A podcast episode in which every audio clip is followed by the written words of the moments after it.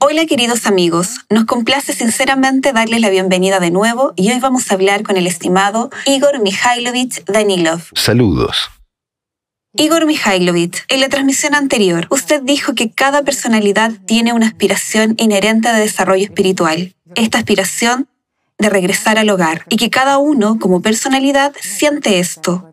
Sin embargo, solo cuando uno es débil como personalidad y cuando los demonios de Chaitán realmente predominan en él, resulta que vive en lugar de un humano, hablan en su lugar y controlan su cuerpo como un avatar. Por eso es muy importante para una persona, para cada persona, entender quién es y convertirse en una personalidad fuerte, a la que se le revelan muchas cosas. Además, como usted ha dicho, estamos viviendo una época increíble en la que cada vez llega más poder desde el mundo espiritual a cada personalidad. En este periodo, muchas personas se fortalecen como personalidades. Por eso es tan importante que la gente se encuentre con la verdad que la perciban y es muy importante que las personas entiendan quiénes son, los conductores de cuya voluntad son en todo momento aquí y ahora. En este sentido, hay una pregunta. ¿De qué depende que una persona acepte el verdadero conocimiento? Si acepta una persona el verdadero conocimiento, lo diré así, depende de su demonio, amigos míos, de lo fuerte que sea y de ti de lo fuerte que seas como personalidad. Si un demonio es más fuerte que la personalidad, no permitirá que uno como personalidad acepte el conocimiento y se embarque en el camino espiritual, en el camino de la salvación espiritual. Lamentablemente. Entonces, toda personalidad a priori percibe esta verdad y la acepta desde la conciencia mente, ¿sí? La personalidad por sí misma ya está sintonizada. Siente. Aspira al hogar.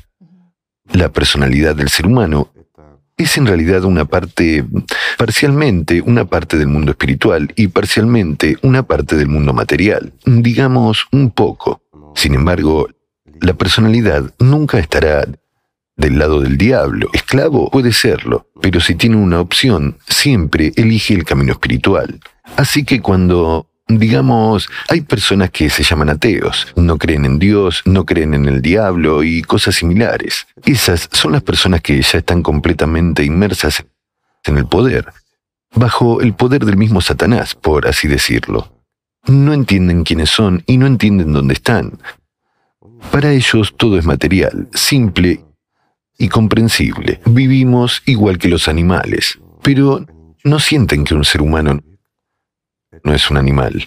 No entienden las cosas simples y elementales, pero sin embargo, lo diré así, no hay ateos. Y créanme, si el mundo no cambia y nosotros no lo cambiamos, sería más correcto decir, los ateos desaparecerán de este planeta. Primero se convertirán en creyentes y luego todos nosotros desapareceremos. Igor Mikhailovich, también es una situación interesante. A veces sucede que las personas totalmente materializadas, que realmente pueden ser llamadas ateas, que siempre han creído que los que van a Dios son los fanáticos o algunos perdedores, los que no han logrado establecer relaciones. o que están enfermos. Sí, o la gente que no es de este mundo. Y sucede que, al tener perspectivas aquí, en el mundo material, teniendo brillantes perspectivas de algún tipo de desarrollo profesional, de repente se encuentran con tal profundidad interior. Una manifestación. Con la manifestación, con ese regalo espiritual de la gracia del Espíritu Santo, que cambia radicalmente sus vidas, y Dios se pone en primer lugar para ellos. Así que me interesaba mucho esta pregunta. ¿Cómo es que personas que nunca han reflexionado ni pensado en Dios, que estaban alejadas de la religión, estaban profundamente absortas en la materia, ¿por qué se les entrega un don tan grande del Espíritu Santo? Pues se les da a todos. Y de hecho, no hay personas que no se hayan encontrado con una manifestación del Espíritu Santo. Algunas personas simplemente no lo notan. Algunos están tan inmersos en sus problemas, están tan absortos en el mundo material, que ni siquiera sienten esto. Bueno, eso ocurre muy raramente. La mayoría de las personas, digamos, en masa, sí experimentan esta inspiración. Lo único es que ese mismo demonio les quita inmediatamente todo esto, ya ves, y la persona se queda sin nada. La conciencia inmediatamente dice, bueno, eso no es, eso era una emoción. En realidad es como siempre, los demonios empiezan a hablar y la persona se queda en la esclavitud donde estaba, aunque a veces ocurre de verdad, cuando la gente, digámoslo así, de familias ricas, para que quede claro, vivimos en un formato consumista, y está claro en este caso. Están en algún lugar en el poder, en una posición alta, hay de todo, y de repente, en un instante, experimentan algo sin lo que ya no pueden vivir. Y muchos de ellos se van no solo a la religión, sino también a los monasterios. Es realmente cierto. Intentan encontrar así, comprender, encontrar lo que han tenido y perdido. Es como, ya sabes, si una persona ha volado al espacio, ya es muy duro para ella en la Tierra. Quiere regresar allí. ¿Por qué? Porque el espacio da a la gente libertad interior le da realmente esas sensaciones que no existen en la Tierra. La presión de la conciencia disminuye, por así decirlo, y se vuelven más libres como personalidades, se vuelven realmente más cercanos a Dios, no porque hayan volado más alto, sino porque, amigos míos, hay menos densidad electromagnética y demás, se produce su debilitamiento, y ahí es donde la personalidad se activa intensamente. Si una persona no tiene el conocimiento, no sabe qué hacer con esto. La gente empieza a tener visiones, la percepción se vuelve diferente y la vida es diferente, pero en cuanto regresan a la Tierra, muchos tienen una sensación como si se hubieran sumergido en el infierno, ¿entiendes? Ya quieren volver al cielo, y eso que es solo un ligero toque. Lo mismo ocurre con las personas que están en la Tierra. Cuando se han encontrado con el Espíritu Santo, han sido llenos de este poder, entonces, cuando lo pierden, empiezan a buscarlo toda su vida. Se convierte en la meta principal de su vida. Pero eso es la meta equivocada. La meta correcta es la vida. Mientras que en el camino hacia la vida eterna, hacia el mundo espiritual, una persona ciertamente se encontrará con el Espíritu Santo y ciertamente se llenará de poder. No puede ser de otra manera. Simplemente la meta es un poco errónea. Una vez más, la gente se pone como meta esas mismas sensaciones, ese llenado, esa paz que encuentra en su interior. Y si una persona tiene un objetivo puramente material y se encuentra con esa efusión del Espíritu Santo sobre sí mismo, bueno. ¿Cuál es la razón de ello? ¿Cómo es eso de si tiene un objetivo puramente material y se encuentra con tal, tal regalo, por así decirlo? Se encuentra con tal estado, ¿cierto? Bueno, digámoslo así, esta manifestación tiene lugar cuando un humano, por ejemplo, está muy profundamente concentrado en algo material. Se ha enfocado y lo ha invertido en un objetivo. No es así y es suficiente para que él, como personalidad, se desvíe. En otras palabras, cuando la personalidad está financiando intensamente la conciencia, la conciencia está ocupada contándole a la personalidad cuentos de hadas, mientras que, de hecho, está devorando este poder y creando una especie de, ya sabes, vacío para un humano. Así que cuando él está realmente en esta clase de vacío, digamos, en tal vacío, la personalidad... ¿Por qué un vacío? Porque la conciencia está demasiado centrada en devorar grandes porcentajes de, digamos, nuestra atención. Ahí es donde un humano como personalidad puede sentir realmente la libertad. Y una vez que siente la libertad, comienza a sentir incluso el mundo espiritual. Después de todo, el mundo espiritual siempre está extendiendo su mano a cada humano. Somos nosotros los que no lo notamos. ¿Por qué? Porque el diablo está delante de nosotros, entre Dios y nosotros, como un muro. Por lo tanto, cuando quitas ese muro, ves la puerta celestial, por supuesto, aspiras, muchas personas compartieron cómo se dieron cuenta de que antes de encontrar el verdadero conocimiento, habían hecho una serie de lecciones en la materia, como si actuaran de una forma diferente. Actuaban de alguna manera según su conciencia mente, ya que esta voz interior le dictaba de forma positiva. Algo así ocurre también a menudo. Cuando una persona viviendo en este mundo material está acostumbrada a sus reglas y demás, pero de repente se despierta en ella la conciencia moral y hace algo correcto, incluso en su propio perjuicio. En ese momento comienza a preguntarse por qué actuó así, qué tipo de fenómeno fue, qué es la conciencia moral en general, ¿no? Y aquí una persona empieza a pensar en ello, se sumerge en lo más profundo de sí misma y se encuentra con algo vivo allí. Esto también sucede. Usted ha dicho bien que llega a ser tan importante para una persona que cuando pierde este estado de gracia, seguramente quiere recuperarlo Ciertamente. Porque es la mayor pérdida y duelo en su vida. Y muchas personas, al no saber cómo restaurar esta conexión interior, tratan de reconstruir las mismas circunstancias. Las mismas condiciones. Sí, ya sea para estar en el entorno de las mismas personas con las que tuvo lugar este contacto profundo o... Como los astronautas quieren ir al espacio. Sí, exactamente. pero no es eso. Es el estado interior de la persona misma. No importa dónde esté, no importa con quién esté, si no está dispuesto a abrir su propia puerta, porque es exactamente un humano quien abre esta puerta hacia Dios. La puerta hacia Dios siempre está abierta. Somos nosotros las que la cerramos. Ni siquiera nosotros. Son los demonios los que nos la cierran. Pero somos nosotros los que pagamos eso con nuestra vida. Igor Mikhailovich, también usted habló mucho sobre el hecho de que una persona debe tener una verdadera meta. Y otra cosa interesante es que en el cristianismo el concepto de pecado es un poco diferente de cómo lo percibimos habitualmente en nuestra conciencia hoy en día. Para nosotros, la gente, un pecado es más a menudo una especie de prohibición, una especie de territorio prohibido pensamientos prohibidos y acciones prohibidas. Después de nuestras conversaciones en la que usted habló de la meta, ya tenemos una comprensión bastante nueva del punto de que en la antigua Grecia el pecado se entendía como un fallo, como un fracaso en alcanzar el objetivo. Por supuesto, una meta es un objetivo y cuando uno no acierta ya es un pecado. Sin embargo, vamos a entender esto. ¿No es cierto? Cualquier acción que realicemos que nos lleve al pecado, es decir, a errar el objetivo, es letal. ¿No es así? Vamos a explicarlo de una manera más sencilla. Hay un punto A y un punto B. Tenemos que ir del punto A al punto B. Pero en lugar de ir en línea recta, vamos en una dirección completamente diferente. ¿No es eso un pecado? Es un pecado. Todas las acciones que realizamos, aquellas acciones que no nos llevan a Dios, son acciones pecaminosas. ¿Por qué? Porque van más allá de nuestra meta. Esa es toda la respuesta. Todo es muy simple, de hecho. Sí, cuando una persona se desvía y desaparece de esos radares. Verás, cuando en la antigüedad aún se conservaba el conocimiento que el mismo Jesús trajo aquí y había gente que recordaba sus palabras o esas palabras se transmitían sin distorsión, había un montón de entendimiento de ello, precisamente como una enseñanza, mientras que después ya hicieron una religión. En la religión, por supuesto, ya existe su propio conjunto de leyes, ya es universal, ya es, digámoslo así, acciones prescritas para una organización. Digamos, es solo negocio.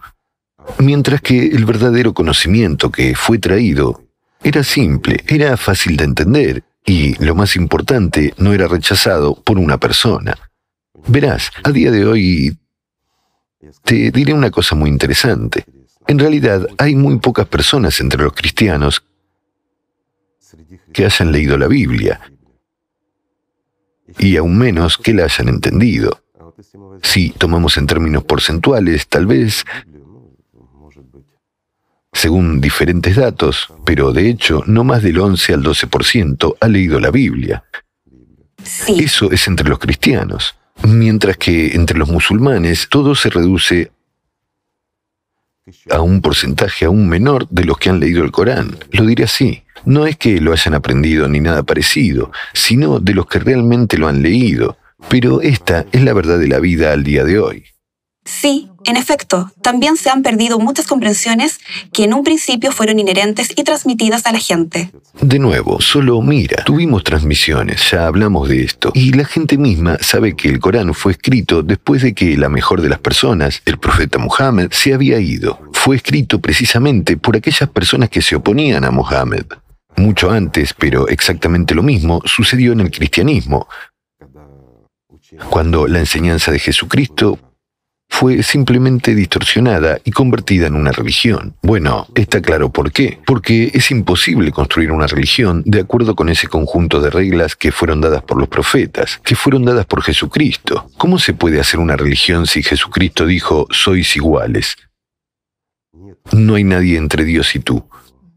¿Verdad? Como él dijo, solo a través de mí seréis salvados. Pero, ¿cómo es que... Bueno, por eso lo alteraron. Sabes, después de todo, la gente quería, querían dirigirlo todo. Querían tener altos cargos e ingresos. ¿No es así? Todo es simple. ¿Sabe, Igor Mikhailovich? Cuando se tienen las verdaderas llaves, se revelan muchas cosas. Estoy de acuerdo. En una de las transmisiones, usted compartió una historia sobre su conocido, en la que le hizo la pregunta, ¿dónde estás? Y es tan interesante que después de ese video, cuando miramos el mismo Antiguo Testamento, el libro del Génesis, donde se cuenta la historia de cómo después de que Adán pecó, Dios andaba por el jardín y lo buscaba entre los árboles diciendo, ¿Dónde estás, Adán? ¿Dónde estás, Adán? Y solo ahora ya entendemos que no estaba jugando al escondite con Adán y buscando dónde estaba, sino que después del pecado, que fue la pérdida de la misma meta, Adán se volvió invisible para Dios, que Dios estaba preguntando en qué estado estaba Adán en ese momento. ¿Quién eres? ¿Dónde estás tú? Sí, ¿dónde estás, ¿Estás tú? en el cielo o en el infierno? Sí, partimos de esta leyenda bíblica. Adán hizo su elección. Rechazó a Dios. Por lo tanto, se volvió realmente invisible para Dios. Hay otra cuestión, Igor Mikhailovich. Cuando mucha gente hizo la pregunta, ¿cómo realmente no perderse y ser más firme en el camino espiritual? Y tener el menor número de caídas posibles. Minimizar estas caídas. Usted dijo que es muy importante tener una meta. Esta meta verdadera, que si no hay meta, una persona ciertamente se tambaleará. Quisiera explicar ahora, La pregunta era, antes de la pregunta, hay un punto A y un punto B. Cuando salimos de casa desde el punto A y tenemos que llegar al punto B, todo está claro. Cuando salimos de casa y no está claro para qué y a dónde, ¿a dónde vamos a llegar, amigos? Esa es la respuesta. Nadie sabe a dónde y no está claro para qué, ¿verdad? sí, exactamente. Por lo tanto, el objetivo es lo que debe dominar.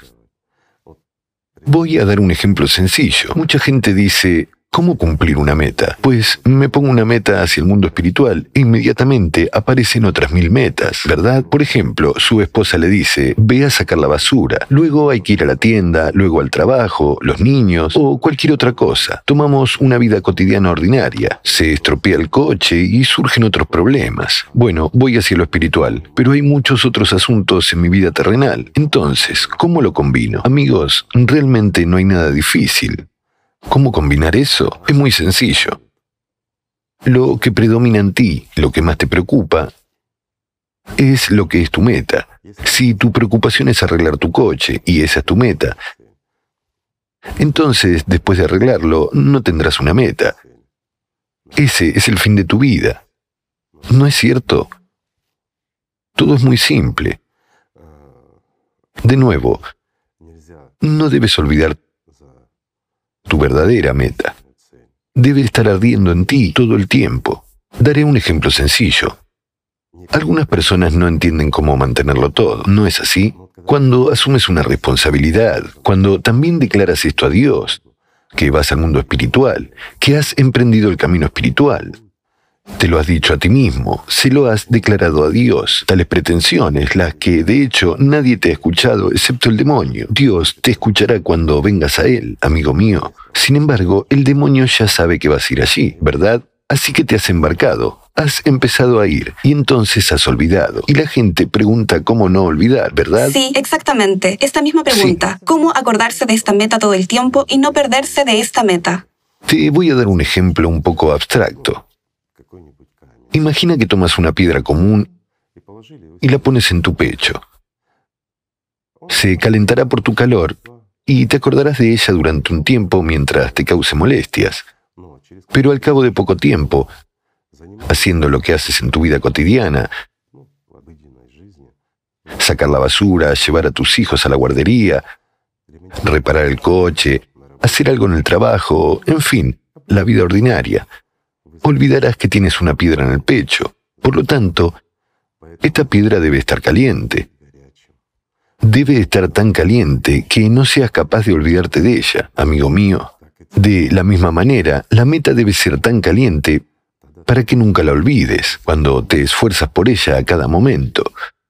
Entonces, ya sabes, es como si una persona tiene un objetivo, lo conseguirá.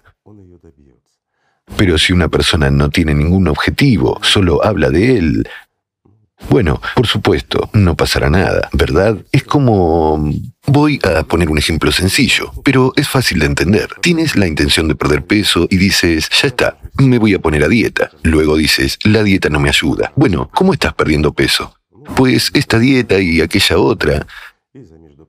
Mientras tanto, por la costumbre, durante la comida principal estás a dieta. Pero entre las comidas te comes habitualmente una galletita, un caramelito o una uva. ¿No es cierto? Lo es. Y ciertamente ninguna dieta ayuda, ¿verdad? La gente dice, ¿qué dieta es la mejor? Cierra la boca, no hay nada mejor, y perderás peso. Si tu objetivo es realmente perder peso, definitivamente lo perderás. Solo tienes que dejar de comer demasiado. Si tu objetivo es llegar al mundo espiritual, ¿Lo alcanzarás? Seguramente lo harás. Solo deja de escuchar a los demonios, deja de jugar a la vida, y entonces ganarás la vida. Pero mientras estemos jugando, toda nuestra vida será un juego. Mucha gente percibe la vida realmente como un juego, como una existencia irreal. Sí, es temporal, pero ¿por qué la percibimos como irreal? Una simple pregunta. ¿Qué hay detrás de eso? Detrás de eso está precisamente la libertad de nuestra personalidad en su derecho a elegir. Cuando uno ya es un poco más fuerte como personalidad, ya se observa a sí mismo como personalidad y ya puede percibir, digamos, tanto su conciencia primaria como su conciencia secundaria. Ve y comprende este mundo, que no es el mismo y que algo va mal con él. Pero un humano no tiene conocimiento y ninguna religión en el mundo responde a estas preguntas al día de hoy. ¿Por qué? Porque la verdad está oculta en las religiones. De lo contrario, conduciría a la libertad, aunque esto no es beneficioso para el sistema. ¿Por qué no es beneficioso? Porque el sistema se beneficia de qué? De que un humano se convierta en una subpersonalidad, o hablando en el lenguaje de la religión, de que entre en el infierno. ¿Por qué? Porque en el infierno un humano estará en completa esclavitud de Satanás y le traerá algún beneficio, mientras que si un humano se va al mundo espiritual, ¿qué beneficio le trae a Satanás? Ninguno. De nuevo, mucha gente percibe el lenguaje religioso como algo ficticio, inventado por la gente. Pero el problema es que detrás de esos cuentos de hadas hay física, auténtica física. Las subpersonalidades existen realmente y hoy en día existen en algunas personas en gran cantidad. Eso es cierto. No es un hecho, amigo mío, que no haya subpersonalidades en ti. ¿Sabes? Si uno se observa con atención, una cosa es cuando los pensamientos provienen del sistema de manera estándar. Nuestra conciencia funciona y es agresiva. Pero otra cosa es cuando sientes que algo surge de tu interior, ajeno y extraño, y cuando se apodera de ti. Después de todo, mucha gente siente eso, y mucha gente se enfrentó a ello. Bueno, creo que es un tema aparte. Y si nuestros amigos están interesados, podemos explicarlo también. Sí, se plantearon esas preguntas. Porque es digamos así, un tema serio. Sin embargo, ahora estamos hablando de una meta. Así que la meta debe ser como una piedra ardiente en el pecho. Dominante. Sí, hay que calentarla más fuertemente. Absolutamente cierto. Si no la calientas, amigo mío, con tu atención, se enfriará. Y si se enfría, no lo notarás. Y algunas personas preguntan, ¿cómo hacer eso? Sí, durante el día. Entiendo, hay una vida cotidiana y una rutina. Pues nosotros también estamos en este mundo, amigos. ¿Estamos en otro planeta? No, no lo estamos. ¿Estamos en condiciones diferentes? Después de todo, no vivimos en la sociedad creativa. Vivimos en la misma sociedad de consumo, igual que ustedes, con exactamente los mismos problemas. Vemos todo, entendemos todo. La gente dice, díganos, denos una pista para que sea más fácil. Sí, exactamente. Estoy dando una pista. Se lo he dicho a mucha gente y ahora estoy dando pistas a todo el mundo. Hay una regla sencilla. Para que nuestra meta sea brillante, para que nuestra piedra esté caliente y para que no nos olvidemos de ella.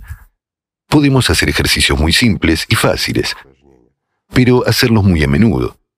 Entre nuestras, digamos, prácticas o nada más, no importa si tienes prácticas de oración o prácticas espirituales.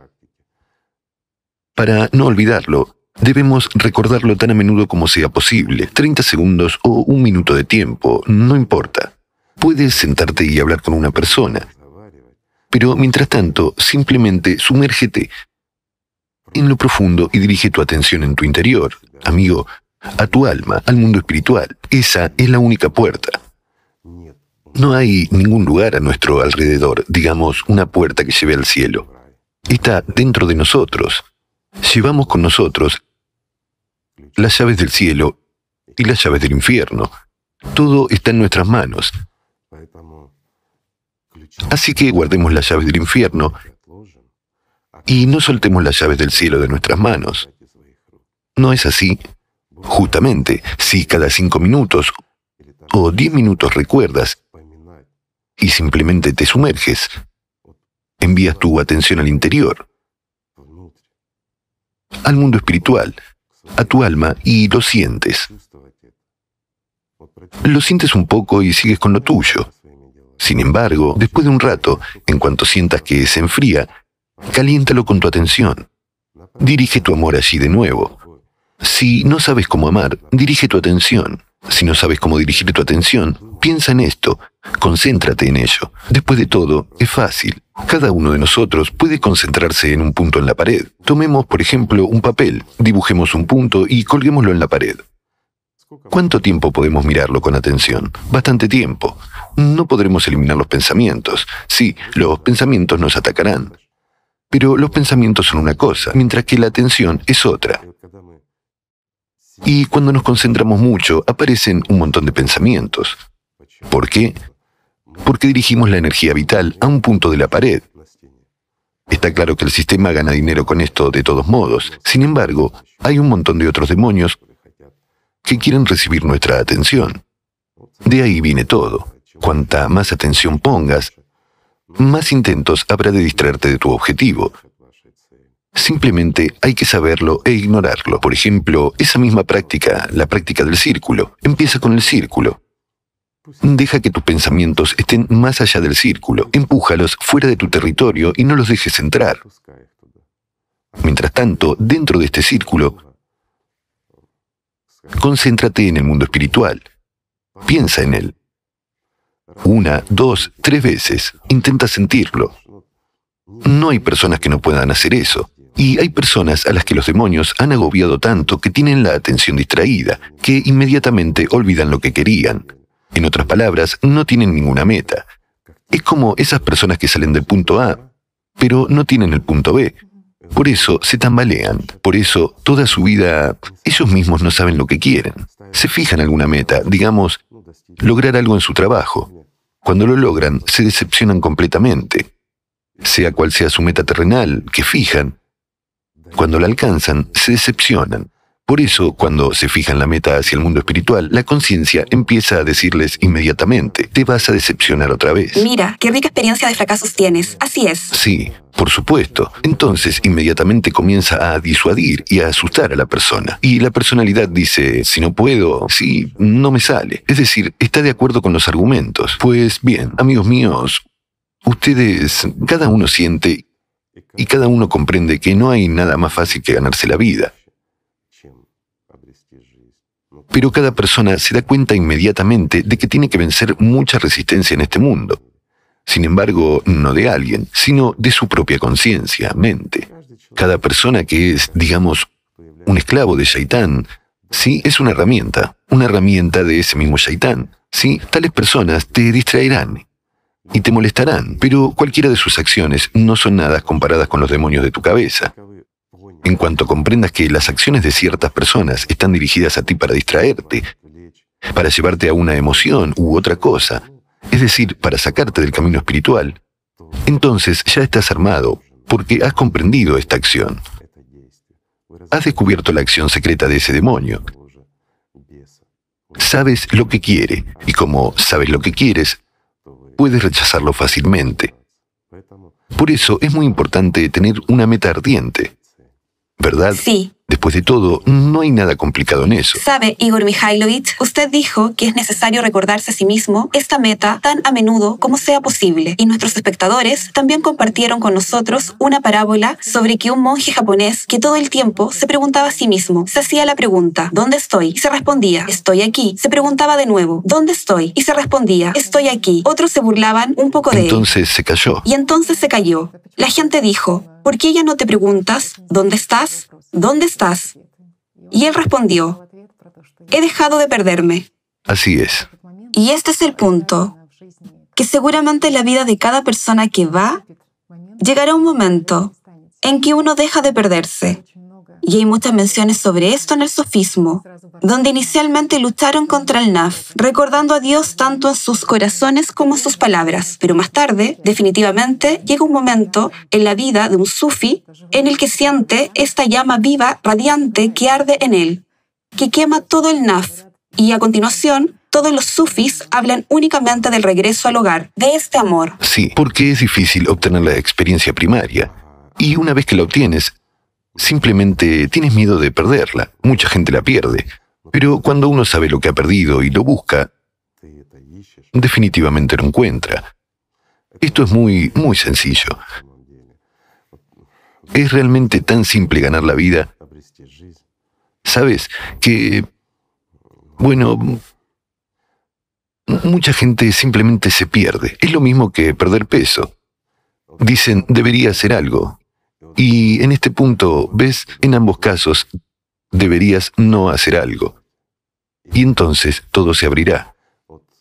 Si estás en el proceso de perder peso, abre la boca con menos frecuencia y todo se pondrá en su lugar. No tengo razón.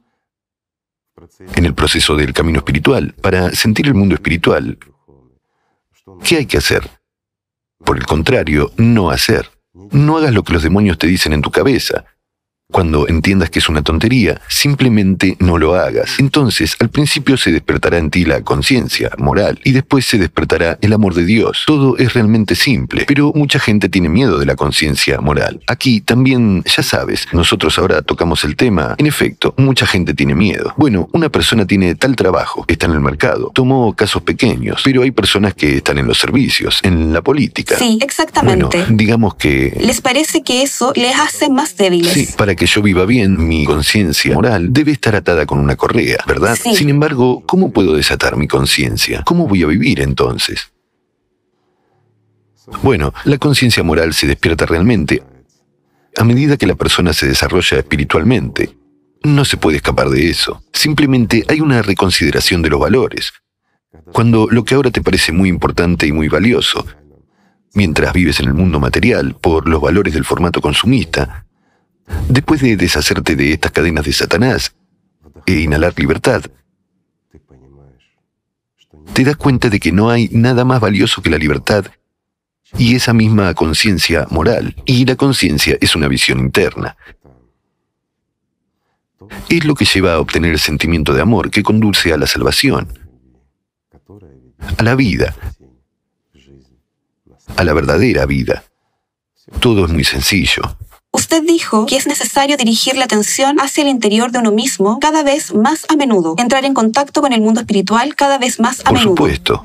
Sabe, hay un maravilloso proverbio popular que dice que una flor hay que regarla todo el tiempo, no solo cuando quieres oler su fragancia.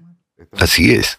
Si quieres que una flor crezca, para que puedas admirarla y oler su fragancia en cualquier momento, debes cuidarla, debes regarla, debes cuidar de ella. Así es la práctica del loto. Es, en principio, esa misma flor. Sí, Si quieres alcanzar el mundo espiritual, si quieres que Dios te vea, tienes que ser como esa flor de loto. Tienes que levantarte a través de todo el barro del pantano, de la suciedad, y simplemente manifestarte ante el sol, ante el rostro de Dios.